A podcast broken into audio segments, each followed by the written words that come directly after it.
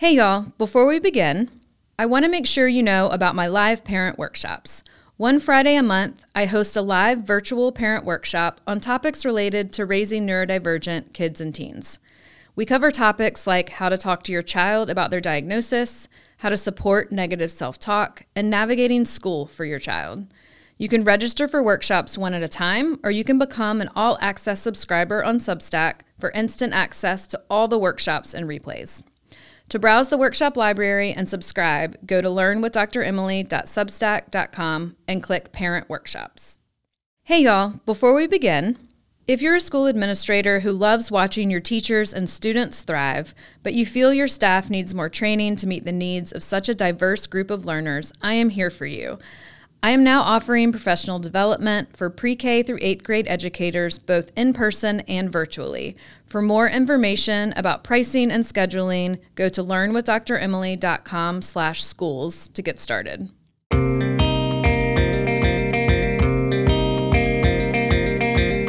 Welcome to Learn with Dr. Emily, the podcast where parents and teachers come together for neurodivergent youth. I'm your host, Dr. Emily King child psychologist and former school psychologist, and I am on a mission to help everyone understand that nurturing neurodivergent children isn't about changing them, but about changing us. Each week, I share my thoughts on topics related to child development, mental health, parenting, education, and parent teacher collaboration. You can read more on my Substack at learnwithdremily.substack.com or listen here. So let's get started with today's topic. Today, we are talking about why mistakes overwhelm neurodivergent kids, probably more than a neurotypical child you are raising or teaching, and how can we help them?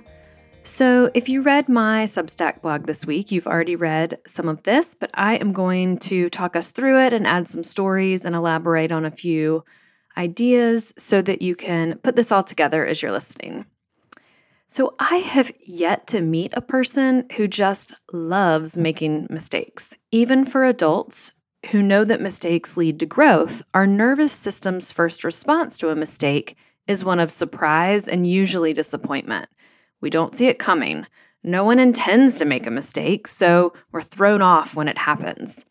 So we have to adjust, whether that's to clean something up that was spilled or go get a band aid for a child or for ourselves, or try the task again if we're trying something and it didn't work. But whatever has happened, our plan has been interrupted, which means our brain has been interrupted.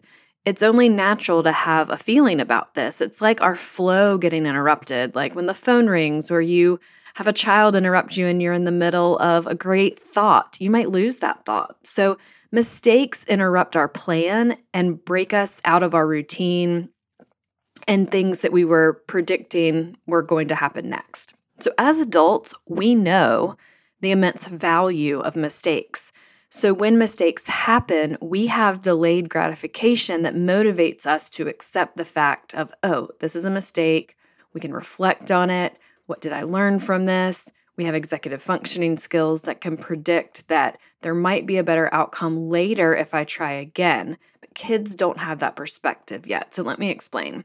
So, scientists exactly are the best at making mistakes because even when a hypothesis is incorrect, it's valuable information.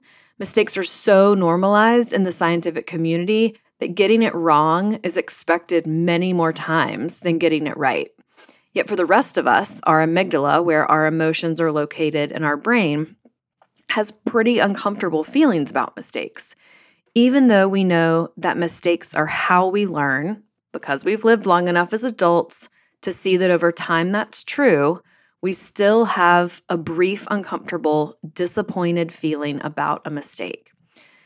But we know that making that mistake is going to lead to maybe adjusting our plan to improve things in the future. So, in other words, we learn from experience.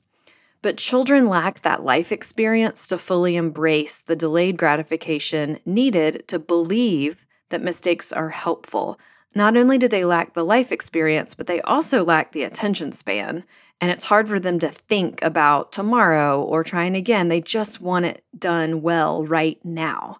And every child goes through this, no matter what kind of development they have. There's every, in neurotypical development, every child goes through a developmental period where they must learn that arc of change that comes from being faced with something that's too hard, needing the motivation to keep coming back to try again, and then the satisfaction of mastering that skill. Most children are able to face these attempts to try again, which only lets them keep practicing their skills and it also helps their brain get exposed to the feeling of disappointment. So they experience the disappointment when making the mistakes, and then they're rewarded for their hard work to yield a better outcome. But what if your hard work does not yield a better outcome? So let's view this through the lens of a neurodivergent child with skill weaknesses due to a diagnosis of autism or ADHD, could be anxiety or a learning difference or a sensory processing difference. Think about too if your child has very asynchronous skills or you have a student with very asynchronous skills and they're really great in one area but struggle in another, they may have assumptions about thinking they should be good at everything, which can definitely increase frustration with mistakes when it happens. So imagine the child who loses their things often. So, for a neurotypical child who loses their things, they will receive a natural consequence, something that naturally occurs in life, of just not having the thing when it's needed. And over time, they will learn to recall where their things are or to remember to pack it next time to avoid the inconvenience of not having it.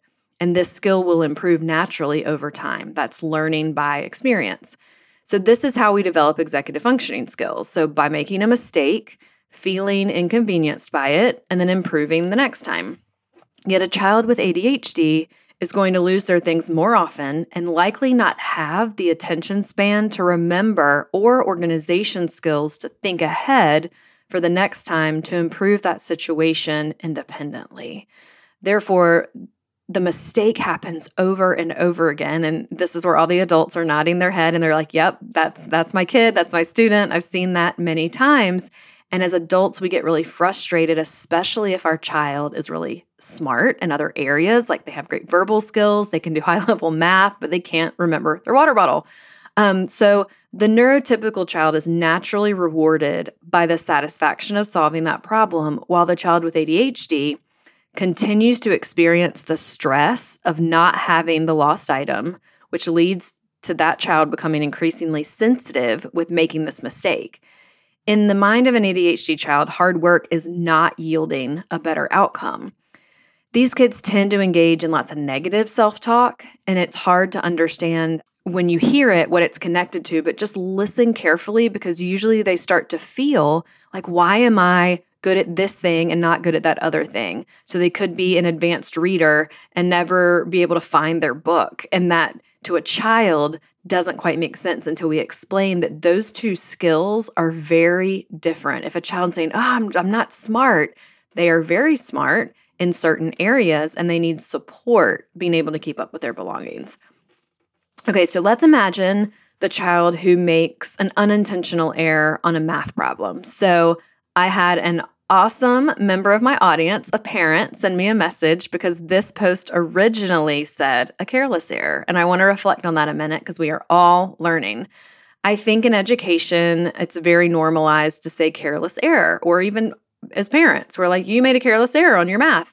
What we mean is you were probably working too quickly, or weren't paying close attention, or maybe didn't go back over your work. You didn't intentionally make that error but I think we need to pay attention to the words we're using because our all of our kids care. They want to learn, they want to get better. They look like they don't care when something is hard for them because it is easier to look like you don't care sometimes than to actually do the hard thing. So I want to be careful with that word careless and making careless errors because I don't want kids to get the repetitive message from us as adults that they don't care. Um, because I do believe that they do. So I'm going to use unintentional error for this example. And I encourage you to think about when you're using that word. So, a neurotypical child who makes an unintentional error is likely going to accept feedback from a teacher or a parent to check over their work and learn the process of catching that mistake the next time. So that's the system we use as we do our work. You know, I, I, write my blogs, I read over them. Sometimes I have someone else read over them. You can't always catch mistakes unless you intentionally try to do it. We're all human. So you have to teach them that process of catching their mistake next time. Yet, if a student with inattention, anxiety, or just difficulty doing math on paper and they can do it in their head a lot faster, they're not going to be motivated to write it down, you're likely to get an error on paper for those kids many more times than neurotypical peers. So each time they do this, it's not because they're not trying hard enough or because they aren't smart enough in math. It's likely because they need a strategy to support their attention span. So the kid in this situation knows they're smart, so it doesn't make sense that they continue making this mistake in their work. They might forget to write the answer down, but they know they got to the answer. So making these mistakes becomes increasingly annoying to the child. And they also are feeling the adult's annoyance. So the annoyance tends to be higher when we have expectations, especially for our twice exceptional kids, that we know they understand the math, but they're not writing it down. So they feel our frustration, they feel frustrated with themselves, and they're faster to become upset. They might break pencils, rip paper in frustration in these instances. I want to say hi to all the teachers out there learning with me. Thank you so much for being an educator. I see you and appreciate you and how you keep showing up for our students every single day. In my work as a school psychologist, I know that it helps to have a way to stay organized when thinking about your students' needs. That's why I created two free resources for you. The regulation roster helps you notice how your students seek emotional regulation and keep track of it and the Reframing Behavior Worksheet helps you problem solve emotional dysregulation when it happens. For these free downloads, go to learnwithdremily.com slash roster or learnwithdremily.com slash reframing behavior to get started. Okay, one more example. Imagine the child with such high anxiety that they have a need to control themselves, but that's not quite enough. They still have anxiety. And so then they start trying to control others. So this can have um, negative ripple effects socially, but it's helpful to teach these kids how to manage anxiety when they're being bossy, controlling. Um, usually, the root of that is anxiety about not being in charge or not being in control. Sometimes that's a personality thing, but when it goes into that child wanting friends and not being able to keep friends and not being able to change that behavior, usually it's anxiety that is somewhat out of their control. So, some children experience such high anxiety that not only do they want to make sure they don't make a mistake, but they are also distressed when other kids make a mistake. So, some kids can master the idea that they can control their mistakes. And these are the kids that are perfectionistic and the adults that are perfectionistic. Perfectionism is a coping strategy for anxiety. Many people are functionally perfectionistic, meaning that it doesn't take so much time that you miss a meeting or you miss picking your kid up from school um, some people know their perfectionistic tendencies and have to actively work on stepping away from a project when it is quote unquote good enough. Um, but experience experiencing these high levels of anxiety can also happen when their peers make mistakes or siblings make mistakes or even parents break a rule or interrupt their play or their work or sometimes if a parent uses a stern tone with a classmate, I mean, with a sibling or a teacher uses a stern tone with a classmate, that child is affected by that tone, even if it doesn't have the, the situation doesn't have anything to do with them. For instance, some children I work with will feel anxious when their peers are in trouble due to experiencing just the tone of voice in the room. Um, or if the entire class is asked to not talk and get to work Many students just know their teacher means business and they need to get back to work, but some highly anxious kids can feel bothered and can feel the teacher's aggravation. So we just want to take some extra care and reminding that child that they are not in trouble, that they have not made a mistake, but it is helpful for them to uh, for the whole class to not talk so everyone can concentrate. The only way for some children to control what they're doing is to is or their anxiety is to try to control and prevent others from creating those interactions and that's where some of that behavior comes from. And many typically developing children will adapt to the learning process simply by trial and error. They will have the occasional setback and upset, and they will learn from them, and then they step it up the next time that situation comes. And they're learning again from experience. Being upset by something once or twice and then correcting or learning a better way, that's all a part of childhood. That's supposed to happen. There are times when we're uncomfortable and we do it wrong and we're maybe embarrassed once or twice and we figure out a different way.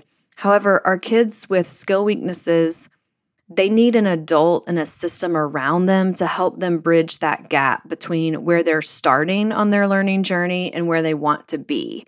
And where they want to be is satisfied and proud of mastering a skill, but they probably can't get there without our help. So, when a neurodivergent child is highly frustrated at making a mistake, Try these ideas for support. Okay, first, create a system for them. For many kids, trying again once or twice will just lead to success. But when it doesn't, we need to show kids a new way that they can practice on their own moving forward. For children who lose things, for instance, they need to learn that everything has a home and those items live in its quote unquote home when they are not using them. So, for an example, let's start with shoes. Does your child have a spot, a home for their shoes. If not, creating one will reinforce that that's where the shoes stay and your mornings will go smoother. And that's true for the water bottles and the folders and the backpacks. Every teacher knows everything in the classroom has a home. We can't just tell children to do this, we have to create a system and show them, which leads um, to the next step of making it visual. One of my favorite strategies from my colleague Kristen Bauhoff is to take actual cutouts of the shapes, that outline of your child's shoes, shoe prints, and have them in a visual on the floor where they match their shoes to um, cut out paper of their shoe prints that is either laminated or like a placemat on the floor in a closet or in a mudroom.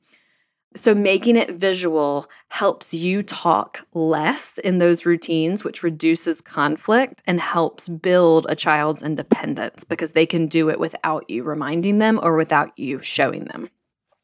So, a common misconception about visuals is that visuals are only for very young children or for those who are developing language later than expected. But the truth is, we all interact with visuals every day, all day long. And nonverbal communication is one of the most effective ways to um, connect with each other. So, to support attention weaknesses, we need to create lists to increase independence and decrease conflict with our kids and um, between kids and parents. We can create work plan checklists that include completing tasks. We can complete checklists for morning routines and bedtime routines. We can have work plan checklists for checking over homework, checking over classwork, and then telling an adult when it's done or asking an adult when they need help. If a child is anxious about mistakes, make sure that they know that they are allowed to have more time. So, giving a child more time is going to reduce the pressure. So, most emotional upset from mistakes comes from the added anxiety of getting it right the first time without the time for a redo. There is always time for children to have a redo. So, build in more time for practicing, getting dressed, brushing teeth, packing up in the morning um, all of that will lead to more practice time and less stress. So, I always recommend practicing daily routines and skills on the weekend when you're not in a rush. And then, when that skill is solid, like a child getting dressed or a child putting shoes on, then you roll that out on your weekday morning schedule. Teach them the power of yet. So many classrooms have embraced teaching the concept of a growth mindset, but for our younger and more concrete learners, that idea can feel a little abstract to yield change right away.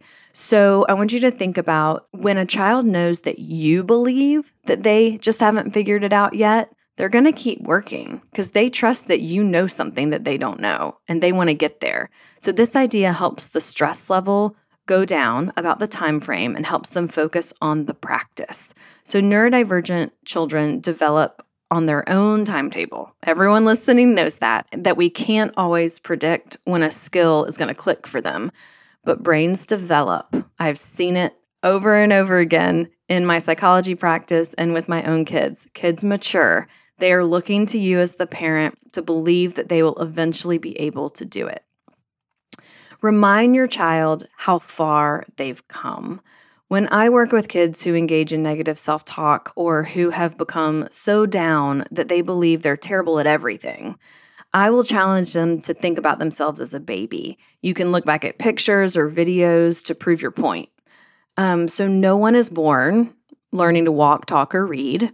Many kids will laugh when I have them imagine riding a scooter when they were like 18 months old. As adults, we know that kids grow and learn over time with practice, but we need to remind and really teach our neurodivergent kids that they are growing and learning every single day and that they're making progress, that their brains are rapidly growing and learning from every single experience, which includes mistakes.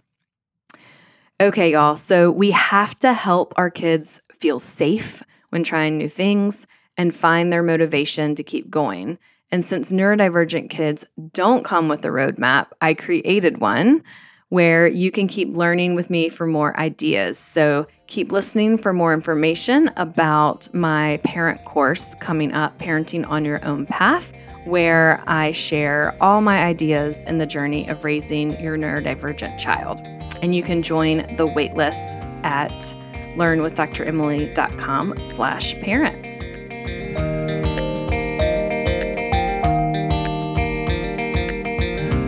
This has been Learn with Dr. Emily, the podcast. For more resources, including both parent and teacher courses, visit learnwithdremily.com or read my Substack at learnwithdremily.substack.com. Also, we are publishing this podcast weekly, so make sure you're subscribed by pressing the plus, follow, or subscribe button on whatever podcast app you're using right now. This podcast is edited by Earfluence. All information discussed on this podcast is for educational purposes only. If you have immediate concerns about your child, please reach out to a mental health or medical professional. I'm Dr. Emily King, and we will keep learning together next week.